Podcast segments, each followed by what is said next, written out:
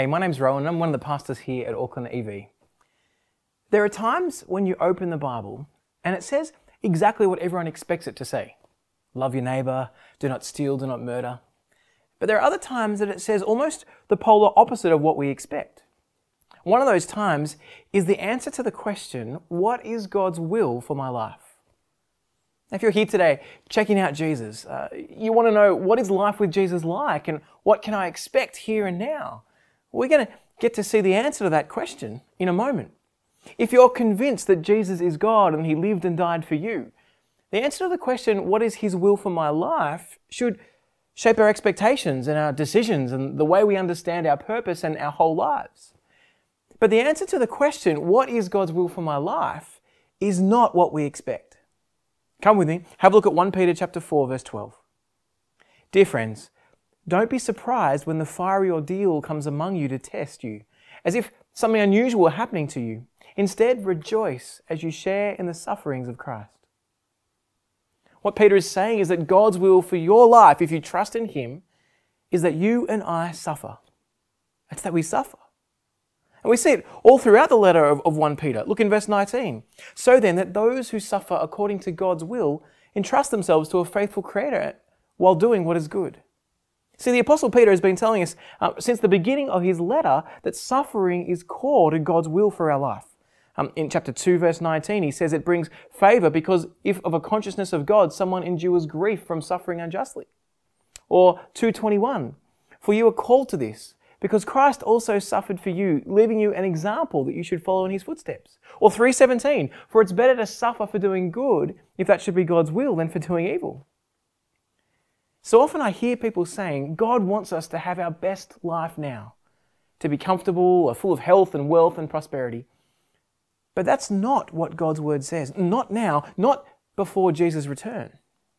God's will for your life, if you want to follow Him, if you make Jesus your King, is that you'll suffer. Now that is odd, isn't it? What good can there possibly be in that? Well, if you think about suffering and the effects that it has, generally, suffering seems to put us in touch with what life is all about. People who go through suffering tend to have a clarity of what matters most. People reprioritize good things like family and relationships. Suffering often brings through breakthrough, the superficial ways that we think to give clarity of life, but only for a time. Because it doesn't usually take long once the suffering subsided to return to our old superficial ways. If you've ever come across someone who has been cushioned from suffering their whole life, generally you'll find someone who lives superficially. They don't understand what life's all about. They're a little bit green. So as we think about suffering and reflect on its effects, I think most of us can see some good in it, some positive aspects. But would that be enough to lead you to rejoice in it? To say, this is good. This is God's will for my life. And I think not. Now, to understand what this suffering is, we need to understand what suffering according to God's will is, because that's what's spoken of in this particular passage. Now, there's a few options. Suffering according to God's will could be all suffering. You know, God is in control of all things. He's sovereign.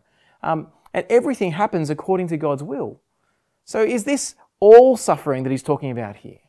Well, it could be, and that's half true, but also God's will is to wipe away every tear from our eyes. And the trajectory of Scripture is to see a new creation with no more crying or mourning or pain. So it's probably not just that general suffering, even though God is in control of all of it. Perhaps it's suffering that's deserved. You know, we deserve punishment. You've been caught speeding or stealing, so you suffer according to God's will. We brought something on ourselves. Wrongdoing should be punished. But we're going to see, verse 15 says that it is not that. Verse 15 says, don't suffer for doing things that are wrong. Don't suffer for doing dumb things. So perhaps then it could be just natural suffering. You know, calamity strikes, the dreaded things happen. And God's still fully in charge. He's not let go of the controls. You know, when a cancer is diagnosed or a child dies, God is in control. And verse 19 of this passage is brilliant advice in that situation, to trust God and entrust ourselves to Him. But it's not the type of suffering that Peter is talking about here. If you were to sit back and think, what is the least plausible option of what this suffering could be? What's the most unlikely suffering according to God's will could mean? What would that be? What would you think? Well, I reckon the least plausible option would be suffering as a result of doing God's will. Suffering as a result of doing good, as a direct result of being a Christian, right? Why would we suffer if God is in control for doing what God says to do, for doing good? But I think that's exactly the type of suffering God has in mind when he says this. Verse 16, "But if anyone suffers as a Christian, let him not be ashamed, but let him glorify God in having that name." The suffering that Peter is talking about here is suffering that comes because you live your life as a Christian, because you do what is good in God's sight. This is what you can expect the Christian life to be. This is what it is to live God's will for my life. Now, there's a side note that we need to pause and think about here. Whenever the Bible says something that takes us by surprise, it's a moment for us to stop and listen. Because when it takes us by surprise, it's saying something that is different to our view of the world and doesn't necessarily line up with our view of the world. And if we want to learn from God and listen from God, here is a key place to shape the way that we view the world. So the suffering talked about here is suffering that is because of God's will, because you're a Christian. Peter says this sort of suffering is God's will for the Christian, and we ought not to be surprised when it comes. Don't be surprised. Look with me at verse 12. "Dear friends, don't be surprised when the fiery ordeal comes among you to test you as if something unusual were happening to you." Here, Peter recognizes the reality that if we are to be true Christians, we will suffer. To get the full effect of this statement, we've got to realize when this was written. Peter is writing here at a time when Nero was emperor, at a time when in the not too distant future, Christians would be burned like torches to light up Nero's courtyard. Peter is in no way speaking lightly when he says suffering will come. But the suffering this passage talks about is not really the burnt at the kind of stake suffering, not the one that someone's going to kill you for it. It's more the insults that will be hurled at you from your friends and colleagues. It's the rejection that comes, the loss of social status when you say that you actually trust Jesus. You think Jesus rose from the dead. When you don't want to be part of the derogatory office culture, or when you ask your friends not to send you those pictures of scantily clad women, or when you decide to dress a little more modestly than the current fashion because you want to be modest, or when you tell your friends that Jesus is the only way to God and the only way to live forever. Peter wants to make it clear to us. He wants to help us to be prepared that as we live our lives for Jesus, the world's going to laugh. It's going to look down on you and as an insignificant nobody, and it's going to hurt, and we will suffer pain and loss, and you'll be tempted to go, no, this isn't right. But don't be surprised when suffering comes. See, Satan wants you to be surprised. He wants you to believe that this isn't normal. There's something that you've done in your past that God can't forgive, or you're being too radical, or God doesn't want this for you. God loves you. Or maybe he's gone away. Maybe God isn't who you thought he was. Maybe you should just fit in with the world around you. No, but suffering comes exactly because God loves us. Don't start thinking that God hates you for something that you've done. But recognize that because suffering comes, it gives us great reasons to rejoice. Now, what do we do when suffering comes? Rejoice. That's probably not what you expected God to say, but it's the second point I want us to look at today. See, we're expecting some sort of list of how to put up with suffering, but Peter turns our view of suffering upside down. He says, rejoice, to calmly be delighted, to recognize there's something good in this. Not that we need to be sadistic. Not that we need to go, suffering in and of itself is good. But suffering for being a Christian is actually for our good and part of God's will for our life. He gives us three reasons to rejoice when we look at the gospel as we suffer for the gospel. So look with me from verse 13. "Instead, rejoice as you share in the sufferings of Christ." If you suffer for the cause of the gospel, then you're following the footsteps of the greatest man this universe has ever seen. Do you see what an enormous privilege it is? It's not just to suffer like him, it's to suffer for the same reasons, to be living for his kingdom, to be treated today like they treated Jesus then. You're suffering for the same cause he suffered for God's glory, for living God's way. You are one in purpose with the creator of the universe, partners in the same mission. Now, What an opportunity to work with the creator of the universe, to share everything with him as you labor for his cause. Sure, some people will jeer, some people will mock, the world around us won't love that. But seeing people come to Jesus and see their lives shift from darkness to light and be in Jesus when he returns is such a blessing. Now, when I was a young kid, one of my favorite books was the story of Louis Pasteur. He was a French chemist in the 1800s, and he had some pretty far-out ideas to do with medicine. But because he wasn't a doctor, he was a scientist, no one would listen to him. In fact, he got torn to shreds in all the journals as a joke and a misfit. Academics would laugh at him and his ideas everywhere he went because they thought his ideas were crazy. But Louis Pasteur ignored all the mocking and sneering because he believed so strongly that tiny things called germs existed and that they could cause disease. So he worked hard despite what everyone else thought, and eventually his work resulted in saving millions upon millions of lives through the developments of vaccines for rabies and anthrax. He's one of the founders of vaccination and brought us the idea of preventative medicine that we have today. Louis Pasteur transformed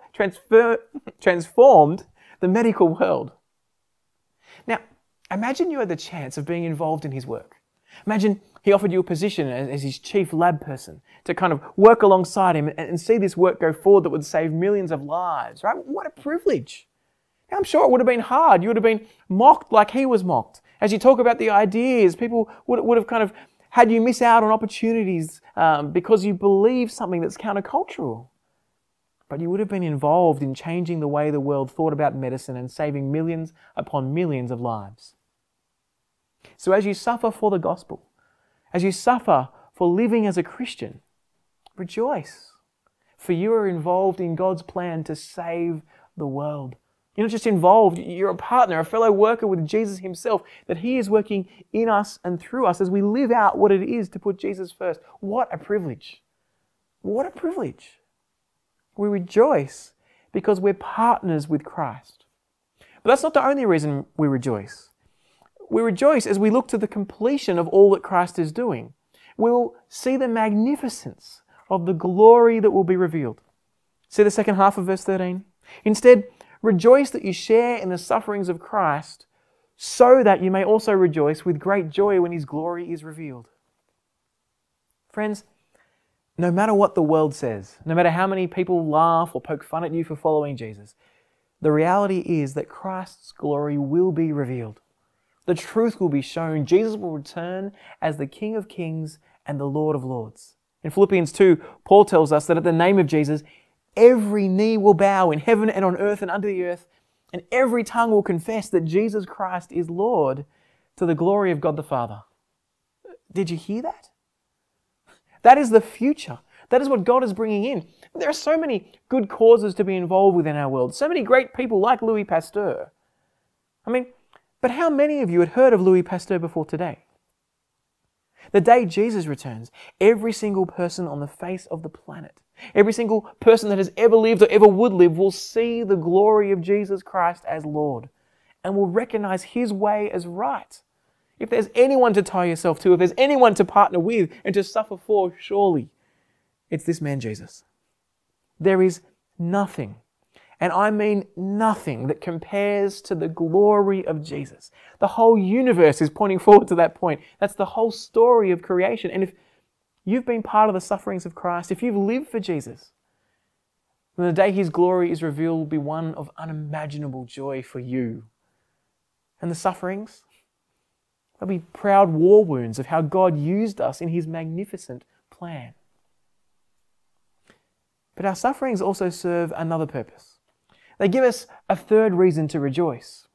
As we suffer for being a Christian, we're being molded into who God wants us to be, so that we'll be there on that last and final day. The sufferings help us to endure. Look with me at verse 17. For the time has come for God's judgment to begin with God's household. And if it begins with us, what will the outcome be for those who disobey the gospel of God? Judgment, says Peter here, begins with the family of God. Peter's saying that all our suffering for the gospel is God's judgment on his people. It's kind of like a sifting process that's already begun. Right? There are many people in this world who profess Jesus as the true and living God, but have never turned from serving themselves. There might be you here today. You see Jesus as someone who's important, but merely just an add-on to make your life a little bit better, rather than the king you submit everything to. One of the reasons God has designed it to be so hard to live as Christians is so that the genuine is sorted out from the fake. Life here and now is a serious business. In the few years we have on earth, eternal issues are being worked out here and now. It's not just we live and then we die and then that's it. Life is much more than just family and friends and career and possessions. Our response to Jesus now will determine his response to us when he comes back. Eternal things are being worked out. God is at work in sorting them out. Those who really belong to his family and those who really obey the gospel and those who don't. And he's separating those two and helping us to work that out by bringing through trials that refine us. And for those who trust Jesus, it's these trials and sufferings that refine us so we will endure. 1 Peter 1:6 tells us this. You rejoice in this, even though now for a short time, if necessary, you suffer grief in various trials, so that the proven character of your faith, more valuable than gold, which, though perishable, is refined by fire, may result in praise and glory and honor at the revelation of Jesus Christ. What Peter is saying there is that it's through suffering that God molds and shapes you, so that we will persevere, so we won't give up, so we'll become more and more like Jesus. When I was in my early teens, undercuts were all the go. That was the kind of haircut you had where it was long on top but shaved underneath. And I really wanted a haircut, but my dad, no matter how much I pleaded, wouldn't let me have one. And the suffering I went through, it was massive. I'm still wearing the scars. When I look back, it was probably nothing. But at the time, I just didn't understand it. But Dad was helping me to see that I didn't need to conform to everyone else. He was building me and molding me into the person he wanted me to be so that I wouldn't be led off by the crowd. So I wouldn't necessarily conform to what others around me said. He was molding me so that I could endure this world. I could say no when others around me wanted to lead me ways I probably knew I shouldn't go. Our Heavenly Father always knows what's best for us. And unlike our worldly fathers who sometimes get it wrong, He knows what struggles lie ahead in our lives and the type of person we need to be and the suffering we need to have to mold us into that person. And so with that in mind, He molds us so that we'll endure, so we'll keep trusting Him. It's never fun going through the fire. It's not fun suffering. But if your faith is genuine, our suffering produces pure gold. It helps us to remain in Jesus. There is nothing more precious for a human being to know and to trust God. That's what we've been made for. That's what being human is all about. If you know your Creator can be trusted because you've heard the gospel and you know and love and trust Him, then there's nothing more precious in human life than knowing our great God. If our faith in Jesus is genuine, then it's worth being shown to be genuine. And like gold mixed up with all kinds of muck, it's worth passing through the fire so it comes out the other end pure. The refining process is good. Now, it might be painful, but it will result in the praise of our Lord Jesus Christ on that last day. It will hurt, but it will never be too much for us to bear. Verse 14 tells us that if you're insulted for Christ's name, God's Spirit rests on you. God the Spirit will help you. He'll change you and mold you so you will endure. He will comfort you and be with you and remind you of what God has said in His Word and what that future is. What a great blessing it is to have the Spirit in us if we trust in Jesus. So as we suffer for being a Christian, Peter says, rejoice. It'll hurt, but it's exciting. You're being molded into God's own likeness. You're partners with the Creator of the universe. You're on the team that's already won, and when God's glory is revealed, we can't even begin to imagine the joy we'll experience, and the joy that does not end, and the joy that will last for eternity.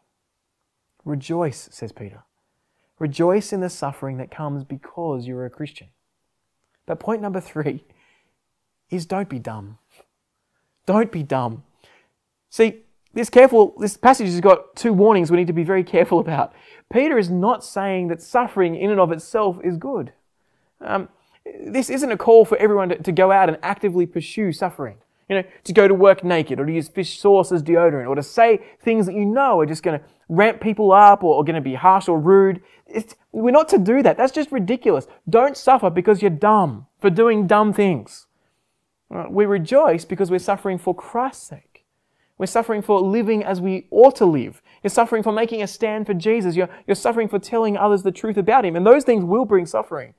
And the world might say those things are harsh, or those things bring hurt to others, but if we're lovingly speaking the truth, that's what we ought to be doing, to suffer. But verse 15 says, "Let none of you suffer as a murderer, a thief, an evildoer, or a meddler. But if anyone suffers as a Christian, let him not be ashamed, but let him glorify God in having that name." Friends, let me plead with you, don't be dumb. If you're suffering for doing something wrong, if you're suffering because you robbed a bank or shot your next door neighbor's cat, or even just a meddler, sticking your nose in lots of people's business and people kind of get sick of that, well, you probably deserve the suffering. Don't do that. But if you suffer as a Christian for living for Jesus, then have no shame in that. Have no shame at all. The problem is the world has got it upside down. See, the world around us thinks it's fine for someone to steal music off the internet, or to take home some stationery from your work. You do that and no one bats an eyelid. But there's no shame there. But as soon as you say you can't go out on Sunday night because you go to church, well, our face, they light up like Rudolph's nose. We go all red. The conversation goes quiet and people look at us weirdly. We kind of turn around and look for a hole to crawl back into. Are you ashamed, like I sometimes am, of following Jesus? Do you ignore that little voice that's so often in our head saying, "Go, tell them why you trust Jesus. Invite them to church"? Do you tone down your Christianity when you're not around Christians? Well, the fourth point Peter gives us is, do not be ashamed. Do not be ashamed. Suffering for the gospel is nothing to be ashamed of, but the opposite, something we can be so thankful for. All too often, we're ashamed of suffering for the gospel. We'd rather live a comfortable and inconspicuous life than suffer for what we truly believe. Don't be ashamed. It's the best name in the world to be associated with. It's the one who will be standing as king forever. It's the truth that lasts for eternity. If you suffer because you live for Jesus, don't be ashamed, says Peter, but praise God that He's allowed you to live for Him. But if, on the other hand, you don't live for Jesus, if you haven't yet given your life to Him, this passage has got a warning in it that really should scare us like crazy. Look with me at verse 17. "For the time has come for God's judgment to begin with God's household. And if it begins with us, what will the outcome be for those who disobey the gospel of God? And if a righteous person is saved with difficulty, what will become of the ungodly and the sinner?" Now, Peter here is not saying that Christians are better than everyone else. Not at all. We are sinners like every other person. We deserve God's justice. We deserve God's punishment. But what he is saying is that if God allows His own people to go through such painful suffering, such refining, the ones who trust Him, the ones who will spend eternity with Him, if this is His judgment on them, then can you imagine what His judgment will be like for those who reject Him? Can you imagine what eternity will be like for those who don't want to give their lives to Him? They'll face God for the full wrath we deserve for turning our backs on Him. We've said no to the God of the universe. The pain we experience now will be like a walk in the park compared to what awaits those who don't trust in Jesus. And it may seem harsh, but it's what we all deserve. If you don't live for Jesus, if you don't accept His gift of salvation, and please hear this warning today before it's too late. We're not trying to scare you into being a Christian. No, we're trying to show you the love of God. Jesus died for you, so you don't have to face what we all deserve. This is not some game or children's fairy tale. It's the reality, the historical reality. A man by the name of Jesus of Nazareth came and lived and died, and He rose again, and human history points to that fact. So come to Jesus while you still can. And if you do live for Jesus, this should motivate you. Have you told your friends the reasons that you believe in Jesus? Do you care about their future? Don't be ashamed of suffering for the gospel. So, how do we do that? How do we stand? What is the key to standing firm amid suffering? Well, look with me at verse 19. So then, let those who suffer according to God's will entrust themselves to a faithful Creator while doing what is good. The key to standing firm is entrusting ourselves to our faithful Creator. I mean, think about it for a moment. Do you think the God who made the universe can be trusted? Do you think the one who holds your life and mine in his hands is trustworthy? Do you think the God who went to incredible lengths, who laid down his own life, who died in our place and secured eternal life for us, do you think that God can be trusted, even when life is tough? Well, if you think he can't, you don't know him. But if you do know him, you know he's trustworthy. That he can be trusted even when life is at its toughest. You've seen the way he's acted throughout history. You've seen what he's done at the cross. Now, the key to standing firm is to look at the trustworthiness of our God and entrust ourselves to him. When the going gets tough, we need to do the will of God. When suffering comes, we need to listen to God's word and will and do good, do what is right by standing as a Christian, trusting Jesus to the end. I think that's what Peter means by doing good, living God's way, even when it hurts you, even when it costs your reputation, your career, your relationships, your wealth, or your life. I mean, who would you rather trust? Yourself? How is that working out? No, trust your Creator. Even when it doesn't feel or seem good for you, entrust yourselves to your faithful Creator, for he knows what is right and good. And he loves you more than you love yourself. He loves you more than you could ever love yourself. And he knows what's best. He knows what you and I need. He knows how we need to be refined. He knows what's right. He literally died for you. It's impossible to be loved any more than we've been loved by Jesus. It is impossible for God to allow anything that's not for the good of those who love him to happen to us, for that's what he's promised. Romans 8:28, we know that all things work together for the good of those who love God, who are called according to his purpose. If you've seen God's love, then entrust yourself to your Creator. Entrust your reputation to your faithful Creator. Trust your good and your life to your faithful Creator. And rejoice as you suffer for living as a Christian. It's such a countercultural way to live. But God's will for your life is to suffer here and now, so that you might enter into his creation trusting in Jesus. Why don't we pray that God would help us to do exactly that? Let's pray. Father God, we thank you so much for your love shown for us at the cross. We admit that when suffering comes, we all want to give up. We all want to turn from the thing that's causing suffering. We want to pull back on our Christianity. Help us not to do that. But help us to see that your will for us is to be refined and to live in your world, pointing out the right way to live. Not as arrogant people, but as gentle and respectful and loving people, holding out the truth of the gospel. May you help us to stand on that truth. May you show us where we're pulling back. And may you help us as a church to be a group of people that are excited about taking the news of Jesus to the world around us. Help us not to be ashamed. But in our workplaces, in our schools and universities, in our families, amongst our friends, by your Spirit, embolden us to live for you. And Lord, for those of us that are here checking out Jesus today, we ask that you would show yourself to them, that we might see how amazing you are and what you've done for us and how good it is that our sins can be forgiven. And despite the reality that God's will for us in this life is to suffer, to see that is a far, far better life. As we long for that new creation, when you wipe away every tear and our pain and our suffering, and we enter into that perfect relationship with you and your people forever in the new creation.